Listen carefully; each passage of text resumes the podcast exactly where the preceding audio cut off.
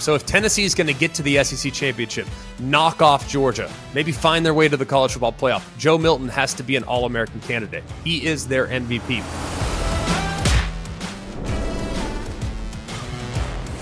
Hello and welcome to Always College Football. Today is August 11th. Here in 2023, we appreciate you so much coming to us. It's been terrific to interact with you guys the last few weeks. Our podcast downloads are through the roof, and we can't tell you how much we appreciate that. We have a terrific show in store for you today. But before I tell you what's on hand, I want to give a shout out to Does TV. I mean, it's D O E S TV, all one word. Does TV is, I figured the best, maybe is do STV. I don't know. I have no idea, but we appreciate the five star review, my friend Nate, big Texas fan who is in the Air Force and is slated to deploy this fall. We appreciate you, Nate. Man, thank you for your service. We love you and appreciate all of service men and women. We cannot tell you how much we appreciate your sacrifice and what you do for us to allow us the freedoms that we have here in this country every single day. We so appreciate you. Shout out to Adam and Aiden from Instagram. Appreciate your kind words. Thank you again. And tons of positive feedback coming from the Colin Cowherd interview a couple days ago. Colin had some really interesting points. If you haven't seen it, check it out. It's on ESPN's YouTube page, or you can download podcast wherever you get your podcast. I would encourage you to continue to like, rate, subscribe. It helps us out and it helps us grow. Word of mouth is huge. So tell your friends about Always College Football. We're talking about every day here on this podcast. Great show today. MVP candidate for 10 different teams. We'll take two from every Power Five league. We're going to take tell you an MVP candidate. We're going to tell you a breakout player or breakout group from every single team as well. So 10 teams. We got A&M, Tennessee, UCLA, North Carolina, NC State, Penn State, a bunch of teams. Bunch of teams that we're going to get to today. So keep it locked in here right now because this is a no realignment discussion we are getting in the weeds, baby. It's time to talk some ball. So let's do it right now with an MVP and a breakout candidate. MVPs and breakout stars. Now, here's how we kind of assess MVP. Now, I'm not saying that this guy is without question the best player in your team, not necessarily. But if your goal is to be as good as your team can possibly be, this guy has to be elite. That's your MVP, your most valuable player. Okay. Then when it comes to breakout stars, guys that maybe didn't do as much, maybe guys that have changed, a newcomer, if you will, maybe a freshman, a guy that might have transferred in that we know can play high level ball, but just hasn't played high level ball at your place. So those are just so we know the breakdown of which with how we came to some of these conclusions. A couple of these, by the way, you're going to say it's a cop out, but I'll explain. I promise. Let's start with Texas A&M. The team MVP if A&M's going to do what they want to do this year, it's not a player. You might think it's a player. It's not. This is not a cop out, but I tried to think of just one individual. Could I say Conner Weigman? Could I say some of these other guys that are wide receiver? Maybe the defensive line. No, it's Bobby Petrino. Because if you look at Texas A&M's personnel, they have great personnel. They've had great personnel. But what they haven't had is a really creative offensive identity.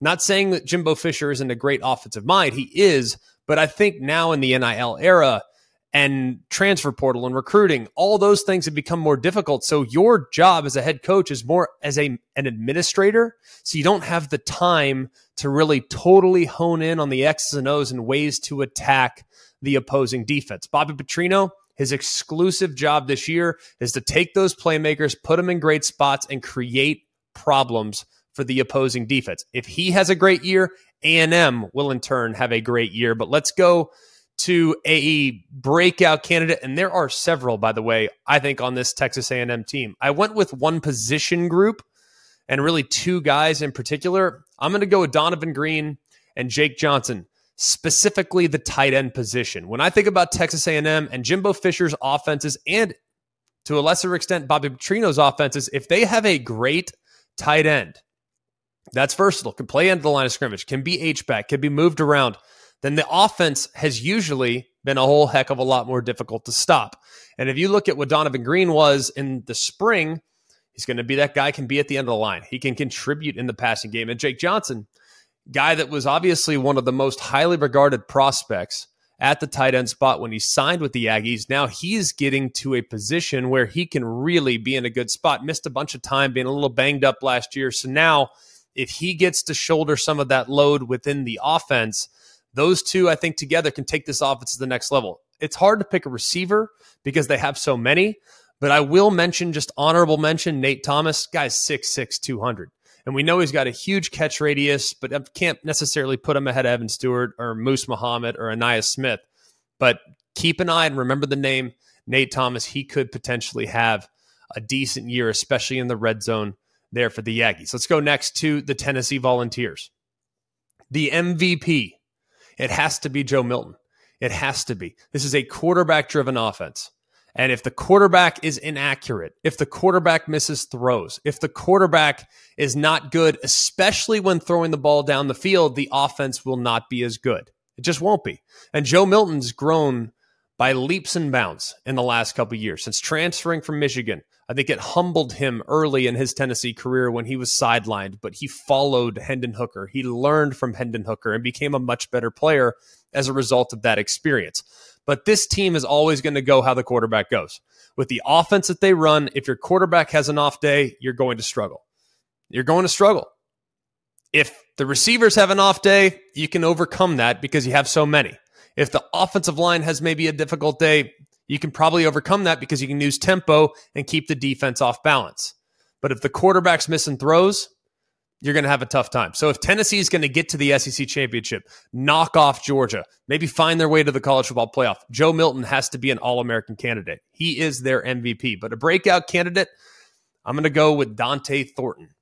Now, transfer from Oregon, and he's probably going to be the next in line, or so it seems. You talk to people up there on Rocky Top, he's the next in line. He's 6'5, 215 pounds and the thing that made Jalin Hyatt the Biletnikoff Award winner last year was his top end speed 24 miles an hour he's hitting when he gets in the open field. Well, guess what?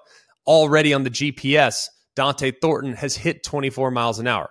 Ironically enough, he wore number 11 there in the spring. That's what Hyatt wore last year. He's now switched number one. Hasn't had a ton of opportunity, obviously. He was pretty good player at Oregon, but not the guy that he's going to be expected to be in Tennessee's offense. We know that they have great weapons Squirrel White, Bru McCoy, Ramel Keyton.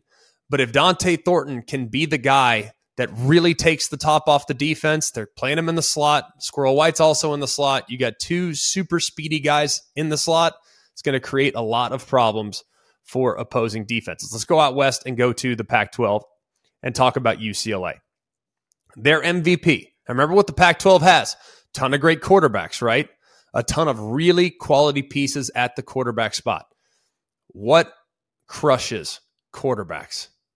A great pass rush. Laiatu Latu is their MVP. He's 6'5, 265. He's the best defensive player on the team. He's one of the most disruptive defenders in the entire Pac 12. And if he can breathe fire off the edge and put some pressure on the opposing passer, you're going to be in great spot. Now, I think he's the best edge defender that UCLA's had since Takk McKinley. And that goes, I mean, they've had some guys too. They really have. But if he can go for, say, 12, 14, 15 sacks, he had 10 last year, then we're talking about an All American candidate and a guy that could be in line for some potential postseason awards. He's the most valuable player on the team. If he has a big year and that defense can elevate because of his presence, look out because there's not a lot of defenders, edge defenders like that in the Pac 12. The breakout candidate, and this one, maybe it's a cop out, maybe it's not. How can it not be Dante Moore, the quarterback? All right. Right now, he's deep in the quarterback competition with Collin Schlee and Ethan Garbers. Garbers has been getting most of the first team reps up to this point, but it's starting to feel like Dante Moore could potentially emerge. This guy was a unanimous five star recruit pretty much every service said that he was at the top of the quarterback rankings or at least near the top of the quarterback rankings. And he's a four year starter in the state of Michigan. Now, full disclosure, I'm not super familiar with prep football in the state of Michigan. I, I don't know. I I've played with some guys that were from Michigan and spoke highly about their high school experience and the competition they faced, but I, I don't know it like the back of my hand.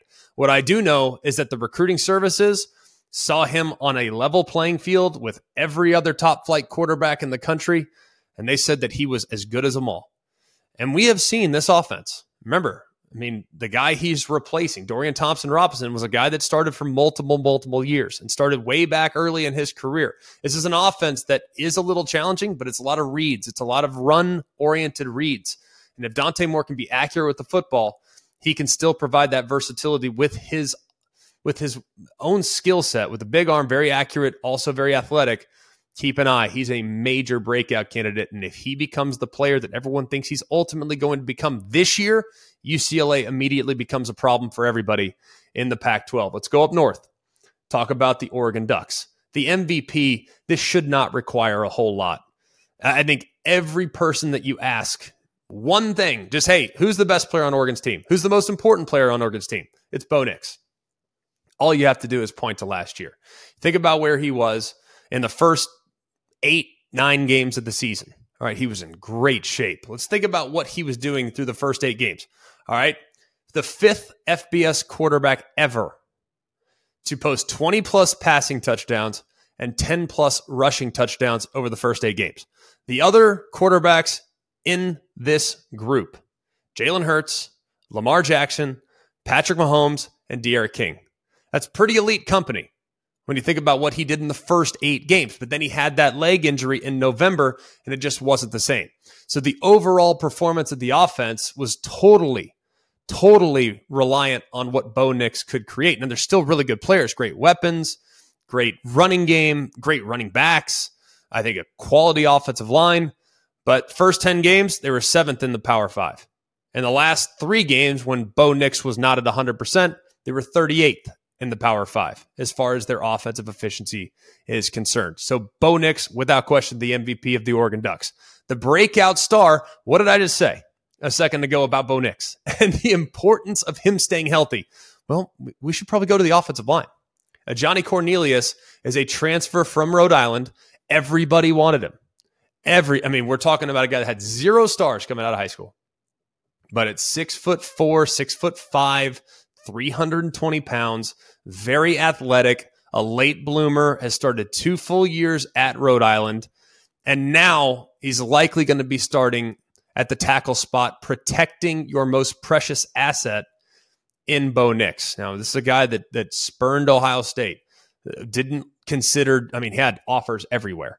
One of the top tackle prospects in the portal. He chose Oregon he's got a chance to really break out. Now, they actually have, Oregon does several honorable mentions too.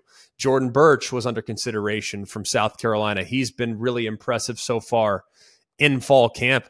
And then Tez Johnson, the wide receiver from Troy, drawing some rave reviews out there as well. But you got to keep your quarterback healthy. Ajani Cornelius is the guy that I am paying close attention to as a breakout candidate for the Ducks. Let's go back out east to talk about Penn State. This one a little bit more difficult. Because what's Penn State's goal this year? Their goal is to beat Ohio State.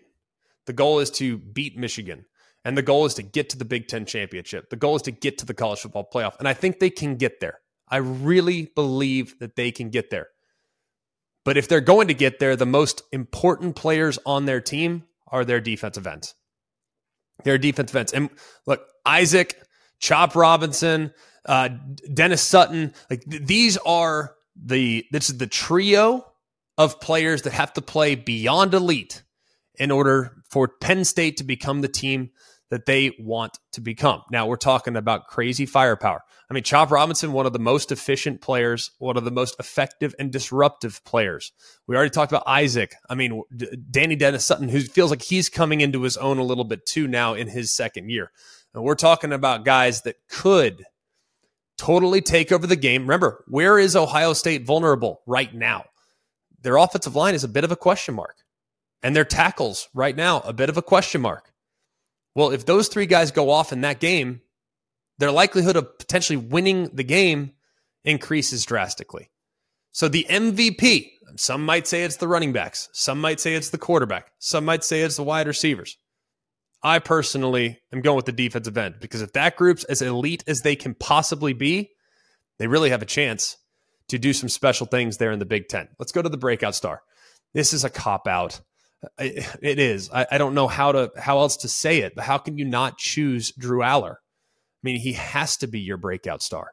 And, and part of it too, could you say Lambert Smith at wide receiver? Could you say that could you say maybe a, a freshman back, maybe a, maybe one of those elite players on the defensive front that that they feel good about. They feel good about their defensive tackles because I almost went defensive tackle here because I felt like last year those guys were really good and they need some guys to step up at that position. Uh, there are a bunch of options as far as breakout candidates are concerned for Penn State, but I'm going Drew Allar. I mean, you think about look, Nick Singleton, Kaytron Allen. I know he's in the midst of a quarterback competition, if you will, but let's not let's be real. I mean, he's the starter he's got a big time arm. Now, Sean Clifford, I feel like was very underappreciated.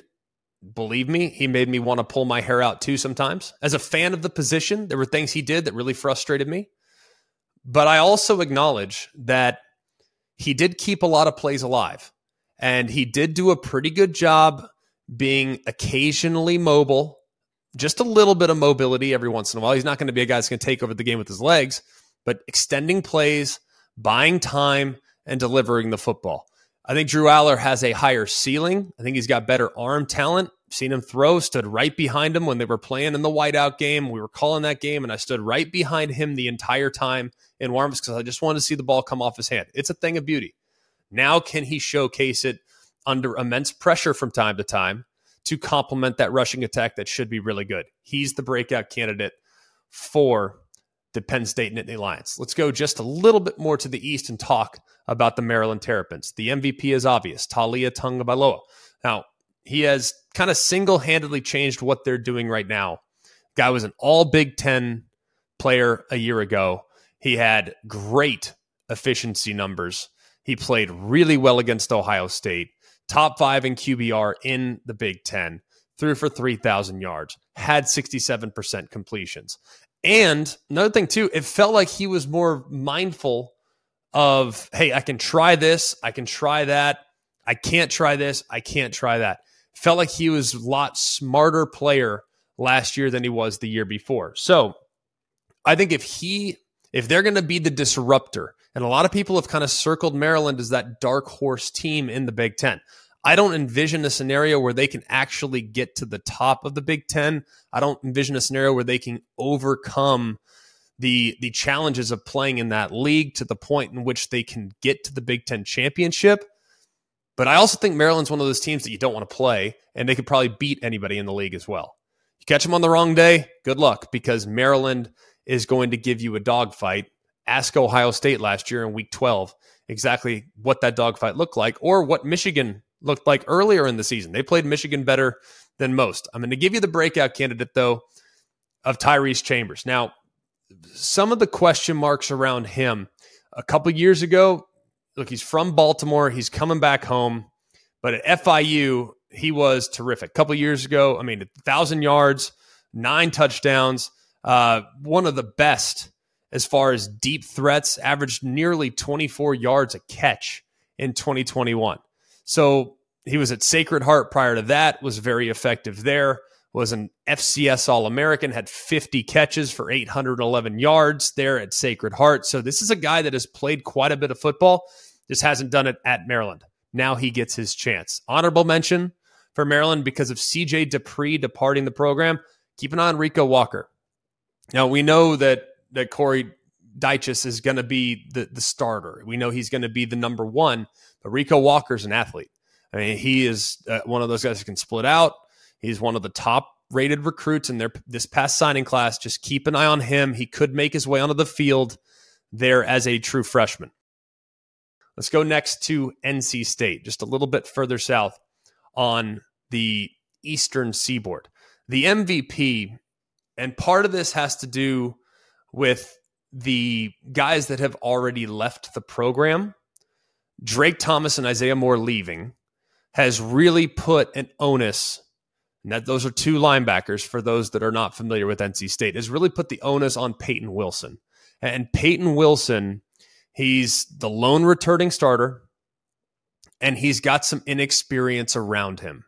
And you think about some of the teams that they'll be playing against. I mean, they're going to need to be good. Some of the RPOs that you'll see in the ACC, your linebackers got to be really instinctive. Your linebackers linebackers have to be really quick to trigger. And he's going to be surrounded by some guys that have some talent and guys that they feel good about. I mean, if you listen to to what Peyton Wilson said about the rest of his linebacker core, I mean, he's fired up about their work ethic, their their confidence, the the things that they've been able to do already here throughout the early parts of fall camp and even back back in the spring. But he might have to cover for Jalen Scott every once in a while. He might have to cover for Devin Betty a little bit every once in a while because he's the experienced guy and is going to have to play at a really, really high level if NC State is going to be that dark horse, dangerous team that nobody's talking about in the ACC right now. Nobody's talking about NC State. People are getting fired up about Miami. People are getting fired up about the possibility of North Carolina maybe having that offense. Defense improves a little bit. Maybe they take a stride. Don't sleep on NC State. Do not sleep on NC State, partly because of the presence that is their middle linebacker and highly productive player in Peyton Wilson. He is their MVP. Breakout star could easily make a case for this guy to be the MVP as well. It's Brennan Armstrong. Shouldn't require a whole lot of explanation. Quarterback two years ago at Virginia, all ACC player. All ACC player. Quarterback last year at Virginia, one of the worst in the ACC as far as decision making, as far as accuracy. Just never felt like him and Tony Elliott were on the same page. Just felt like Tony Elliott was trying to put a square peg in a round hole. Brennan Armstrong was doing things and, and was more comfortable doing things a certain way just never seemed to mix. So he gets a fresh start. But the good news is he's got a fresh start with a guy he's already have a ton of success with. And that's Robert Anae, who was at Syracuse last year, was at Virginia the year before. Now they are reunited at NC State. And if there's one thing we know about Brennan Armstrong, there's a couple things. One, he can throw the ball very accurately on some of the intermediates. He's throwing the ball very accurately on some of the underneath, and he's going to get the ball out quick. But if nothing's there, do not sleep on this guy's athleticism. I think people have kind of forgotten just how athletic Brennan Armstrong is. If you listen to some reports out of Raleigh, guys hit 20 miles an hour on the GPS at quarterback, at and big quarterback too, I might add. So he is a factor with his legs as well. I think he's going to get back to looking a lot more like the 2021 version of himself as opposed to the 2022 version of himself. But I think he's poised to spring, and I think he could, at season's end, be one of the better quarterbacks in the ACC. I, I do think that Drake Maye is the top billing. I think Jordan Travis is right there on Drake Maye's heels. But you start to look at three, four, five, it's a bunch of different options. I think Brennan Armstrong has a chance to maybe be one of those guys that is fighting for an ACC spot, all ACC spot at season's end. Let's keep it in the triangle and talk about the MVP for North Carolina shouldn't require a whole lot of explanation is Drake Maye. Quarterback is the ultimate neutralizer, the ultimate neutralizer. And what he was able to do in year one was nothing short of remarkable. Now, he actually has to do even a little bit more. Why? Because his offensive coordinator's gone, his top wide receiver's gone.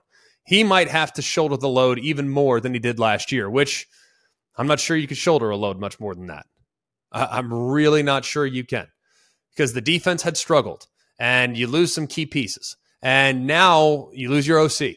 Now he's going to maybe have to hey, Chip Lindsey. I don't I don't like that call, coach. I don't like that. I might adjust things at the line of scrimmage, maybe do something myself, maybe make an adjustment, a tweak, an audible here and there.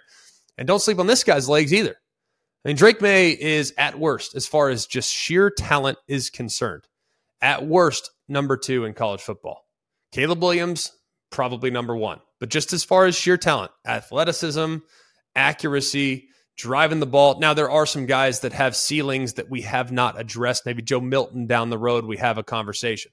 But based on what I've seen on the field, if I can't have Drake Maye or if I can't have Caleb Williams, I want Drake Maye. So I think that guy is the real deal and is the obvious pick for MVP for the North Carolina Tar Heels. But the breakout candidate now that Tez Walker has had his waiver denied, now uh, he probably prior to this past week and the ruling, as I spill over my cup there, uh, but I fixed it, caught it, no spill. Pretty good. Feel good about that. The guy that I would have probably picked was Tez Walker. now that he's kind of on the sideline, at least for the moment, the appeal process is pending. I have to go with Kobe Paysour. Now, he is a third year player. Last year got a little bit of time, just 29 catches last year. But when you look at where he's at, he had a few starts. It does kind of feel like he's poised to kind of be that guy for Drake Maye to maybe take take the next step. Now, I think they got a bunch of weapons and they might spread the ball all over the place. I think they got a lot of talent. I, I do. Now, are any of them Josh Downs? Probably not. Not at least at this point. But I would be surprised if when we look at season's end, we're not pretty impressed with North Carolina's receiving core as a whole. And I think Kobe has a real chance to be one of the top guys that they go to. And is probably going to get a lot of looks in that offense as well. So Kobe Paysour, keep an eye on him. Let's go to the Big 12, a couple more teams before we put a bow on this discussion. Kansas State. Now, could have gone in a bunch of different directions here. I just felt like Will Howard had to be the pick. And and I I didn't want to go this direction to be honest. I've tried to be creative here. You said pick linebackers, defensive ends, you know, a coach, an OC. But I, I feel like if you pick the MVP, I mean, we're living in such a quarterback driven world. And the Big 12 in particular is so quarterback driven and has been for a decade and change. So if you don't have a guy, you don't have a chance in the Big 12. You just don't. Now, for as good as Deuce Vaughn was last year, and and for as good as their their defensive front was last year, and all these other things, man, you just can't look beyond the quarterback spot in that league and not acknowledge that as your MVP. Now, you look at what he did against Oklahoma State, Baylor, West Virginia, Kansas, and then how he played against TCU both times. Started ten games the last couple years, but you really saw in 2022 him start to take the next step as far as taking ownership and starting to really grow and mature with confidence and being decisive and accurate. Now he's also got to replace Malik Knowles, and not easy to do. He might not have the elite, super elite running back that takes over the game. Maybe it's going to be a little bit more running back by committee. All of that's okay, but I do think it's going to be on Will Howard's shoulders if they're going to get back to the Big 12 championship game, if they're going to get back to, you know, college football playoff striking distance, Will Howard's going to have to play at a ridiculously elite level. He's the MVP. But a breakout candidate, candidate is linebacker Daniel Green. I think he's got star potential.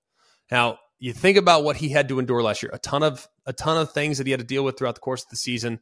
Had some injury issues, was a little banged up, played still a lot of football, but didn't really do the things that we thought he might be able to do. Austin Moore was the guy that kind of received all the headlines and ended up having a breakthrough season last year. Well, now that Daniel Green is totally healthy, uh, he can play downhill. He's athletic. He can, I think, cover backs out of the backfield if the opportunity presents itself. And him alongside Austin Moore, I mean, that is a really strong tandem at linebacker. Now, I know it's a little bit of a cop out given how much he played last year to choose him as a breakout candidate, but I just don't think we saw his best last year. Just knowing some of the injury struggles that he had to deal with. Now that he's back at 100%, expect him to take the top off alongside his running mate and Austin Moore to have possibly the best one two punch or the best linebacker duo in the Big 12. So worth noting there, keep an eye on Daniel Green. Honorable mention Treshaun Ward, DJ Giddens. We know that Treshaun Ward and DJ Giddens are going to break out. They're going to feed him. They're going to feature him. So I didn't think it was necessary at running back to focus. Hey, Kansas State's running back might break out this year. Yeah, we know. so I didn't feel like that was a necessary conversation. But for those that were like, you didn't say the running back, fair enough. I didn't because I feel like that's too obvious. Okay. Wanted to mix it up, wanted to get creative. Let's finish with Kansas. MVP Jalon Daniels, no denying that. What he did in the bowl game is just a jumping off point for where they might ultimately go this year. Now, is he going to average 544 passing yards a game? Probably not. But when you do that and become the first player ever to throw for 500 yards, five touchdowns, and run for a touchdown in one of the best performances we've seen in a bowl game in recent history, that, that tells you all you need to know. Now, I know Jason Bean went in the game last year as the backup quarterback and did some good things. So maybe the offense is suited to allow the quarterback to make plays. But you think about the rhythm that he was in in the first five games of the year, got banged up, obviously, in the TCU game, missed a lot of time. If he can stay healthy throughout the course of the season, I don't think Kansas is necessarily a Big 12 title game participant. I don't even know if they're going to finish in the top half of the league, but I know there'll be a problem for everyone they play. If Jalon Daniels on the field, they're a problem. And you better have that guy circled. Like Iowa State back in the day, Seneca Wallace. Y'all remember that name? Iowa State didn't have a great roster, but they had that dude, and he was a problem. That's who Jalon Daniels is right now. He makes them very dangerous every single week. And a breakout candidate, Tommy Dunn, defensive lineman. Now, they lost their top three defensive tackles off of last year, and Dunn is coming off a season in which he got some playing time, played about 10, 12, 15 snaps a game. And remember, this is a guy that as a high school recruit, he had one Power Five offer, and it was Kansas. And now he's kind of growing and maturing. And Lance Leipold and company do a great job of developing players, getting them in the rotation, and then allowing their role to increase as they earn it. That's what we can expect from Tommy Dunn this year. And knowing the vacancy that's there in the middle of that defense, he needs to play big and does have a chance, I think, to break out against some of that Big 12 competition. As always, we appreciate you guys sending in questions to our mailbag, always collegefootball at gmail.com. You can also submit, but before you submit on social media, give us a follow at always CFB on both Twitter slash X and Instagram. So if you want to submit a question, give us a follow. We will absolutely take questions from there as well. Jack, where are we going today? All right, Greg. First one comes from Colby in Pennsylvania. Got a really good question here. He says, What is your most crazy but realistic scenario for the college football playoff this upcoming year? Does the Pac 12 team sneak in? Does Penn State finally make it? Or is there another Cinderella team this year like TCU? Just wondering what your crazy but I can see this scenario is for the final year of the 14 playoff.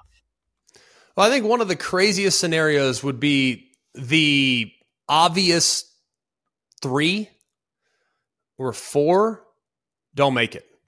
So the obvious four that are the consensus top four teams in the country Georgia, Bama in the SEC, Ohio State, Michigan in the Big Ten.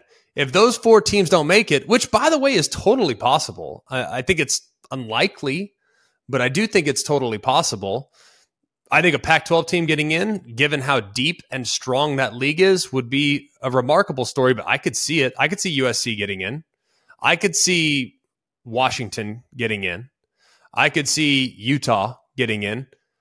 I could see Texas getting in for sure, especially if they are able to beat Bama in week two. I mean, I could absolutely see that. They'd probably be the only team in the Big 12 right now, though, that I could realistically see making a run.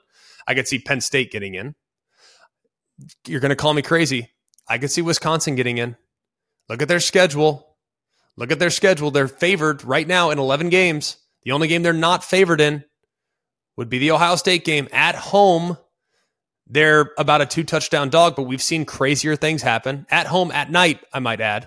I could see Wisconsin maybe making a run. It's realistic. It's really realistic. Very, very gettable, manageable schedule there for Wisconsin this year.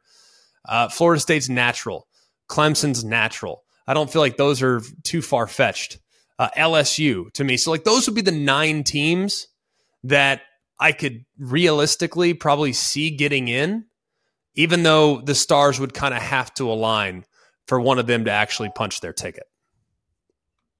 All right, second one comes from Jimmy in Idaho. He asks Will the winner of the Pac 4 still get an automatic entry into the CFP in 2024, or will the Pac 4 be lumped in with the G5?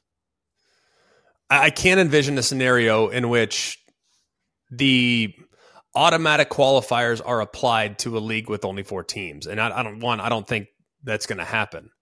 There will be some type of scheduling arrangement. There'll be some type of of situation. I, I really don't know. I, I can't tell you that. But if you're eh, Oregon State, for instance, let's use them as an example, just assuming based on how they're going to look this year, maybe they'll be the best team in the Pac 12 next year it'd be really hard for me to envision them having they'd have to merge with the Mountain West or those schools would have to align with the ACC. All by the way on the table right now, according to sources, depending on what sources you want to listen to. I don't even think you can have a conference with four teams. So they have to merge with the Mountain West or figure out a way into the Big 12 for them to really find themselves in a position to have an automatic qualifier. So I think they have a better chance of going independent than they do maintaining as a four team league. Uh, they'd have to add or merge or remove themselves by going to a different league. All right, last one for today comes from David in Oregon. He asks Of the three teams, Nebraska, Oregon State, and Texas Tech, which one is the most likely to make the playoff? Which one is most likely to just be average? And which one is most likely to underachieve? It's a great question. Oregon State has the best chance to make the playoff. That one for sure. We know they can run the ball. We know they have a great identity. We know they've now improved their quarterback situation with DJ Uiagalelei. So I think Oregon State, actually, you, you think I'm crazy. I think Oregon State really could make the playoff. I mean, they match up pretty well against Oregon. They are a really physical team. You, you never really see you never really see them get beat up in the trenches. I, I could see it happening. Now, the stars would have to align. They'd have to have the ball bounce their way. They'd have to not turn the ball over four times against USC. You know, there'd be a lot of things that have to go their way, but it's not totally out of the realm of possibility. I have Oregon State as a top 20 team. The team that I would expect to be second best would be Texas Tech. Now, but I wouldn't necessarily say that they're going to be average. I think they're going to be really good. Uh, I think they're probably a eight win football team, which would have them right on the fringe of the top 25 status. Now, schedule's a little tougher this year, but I'm still optimistic that Texas Tech is going to take a step forward for Joey McGuire this season. And then Nebraska, I think they have a chance to be average, but that's all Nebraska wants to be right now. Baby steps. So the only thing that would concern me would be Matt Rhule's track record of really underwhelming first seasons at both Baylor and Temple. But this is not a comparable situation to what he inherited at Baylor and Temple this is a roster that is actually pretty close. I think they have a quarterback in Jeff Sims. I think they have pretty dang good backs. I think they have pretty dang good weapons. I think the defense will be sound. So I'm not trying to avoid your question. I think it's a good one. But I think Oregon State would be the most likely of the three to make the playoff. I think Texas Tech has a chance to win eight, maybe nine games if they can pull off an upset. And I think Nebraska is going to go to bowling for the first time in a while. I actually think Nebraska is going to win seven. I really believe that. When you look at the schedule, I think it's very, very possible. So, really like all three of those teams, and think they're a Oregon State's just further ahead because Jonathan Smith's been there a handful of years. Joey McGuire's been at Texas Tech for two, and Matt Rhule just got there. So if I were going one, two, three, it's mostly because of coach's tenure and established culture. Thanks so much for being with us today. It's been a great show. Have always really enjoyed diving into the players, the storylines, and getting you prepared. We're just 15 days away, ladies and gentlemen. Two weeks from tomorrow, we are press and play on the college football season. So we got to get you dialed up. We're going to. That's what we do this for. That's why we love this. We love this, being able to talk ball and get you prepared. And we'll continue to do so. We'll do more MVPs and breakout candidates here in the next few episodes. If your team wasn't listed yet, keep it locked in. They are probably coming. For all of us here at Always College Football, for Mark, Jack, Jake, I'm Greg. We hope you have a wonderful day. And remember, it's always college football. Hey guys, it's Greg McElroy. Thanks for watching Always College Football. Make sure you like, rate, and subscribe to ESPN's YouTube channel and wherever you listen to your podcasts.